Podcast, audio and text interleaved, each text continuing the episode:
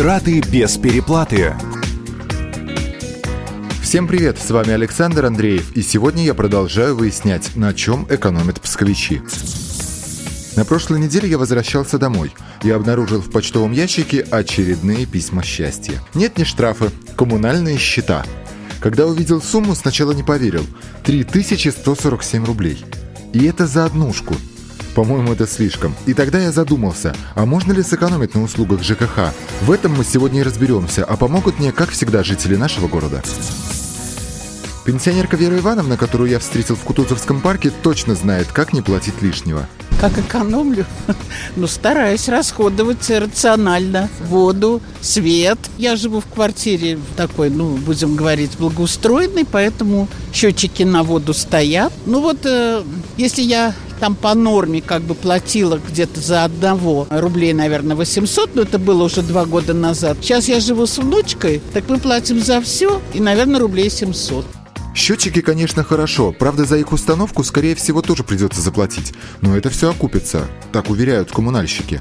Ладно, запомнили. А вот что насчет света? Псковичка Раиса Павловна рекомендовала мне перейти на энергосберегающие лампочки. Светят они так же ярко, как привычные сотки, а вот потребляют в два раза меньше. Однако есть одно «но». Выбрасывать такие лампы в мусорный бак нельзя. Вопрос, не знаем, куда выбрасывать эти лампочки, когда они выходят из строя.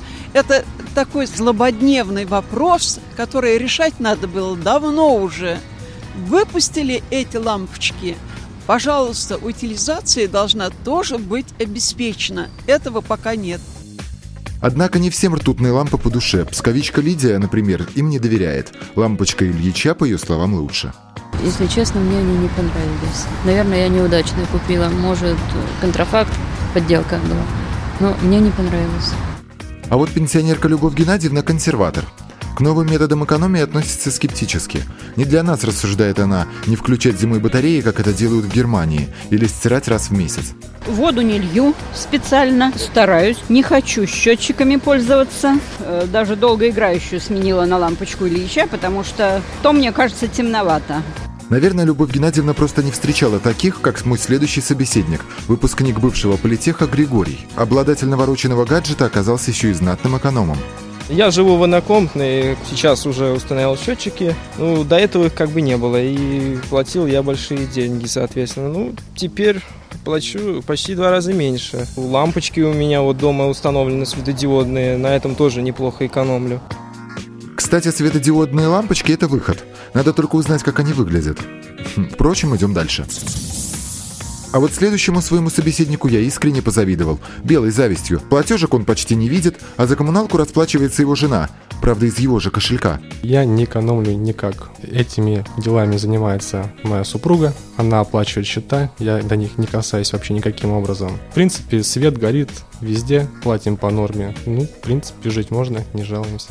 Зато офисный работник Татьяна Николаевна просто сразила меня на повал своими познаниями. Она немедленно принялась меня убеждать, что от всевидящего ока коммунальщиков не укрыться. Да, собственно, я и не собирался. А еще, по мнению Татьяны, вся экономия с помощью передовых технологий – это всего лишь иллюзия. Как на этом можно экономить? Пришла квитанция, оплатил. Несмотря на то, что я потребляю электроэнергии меньше в полтора раза, то есть по счетчику, цены на нее растут в такой степени, что я плачу, опять же, столько, сколько платила до того. Условная экономия, конечно, есть.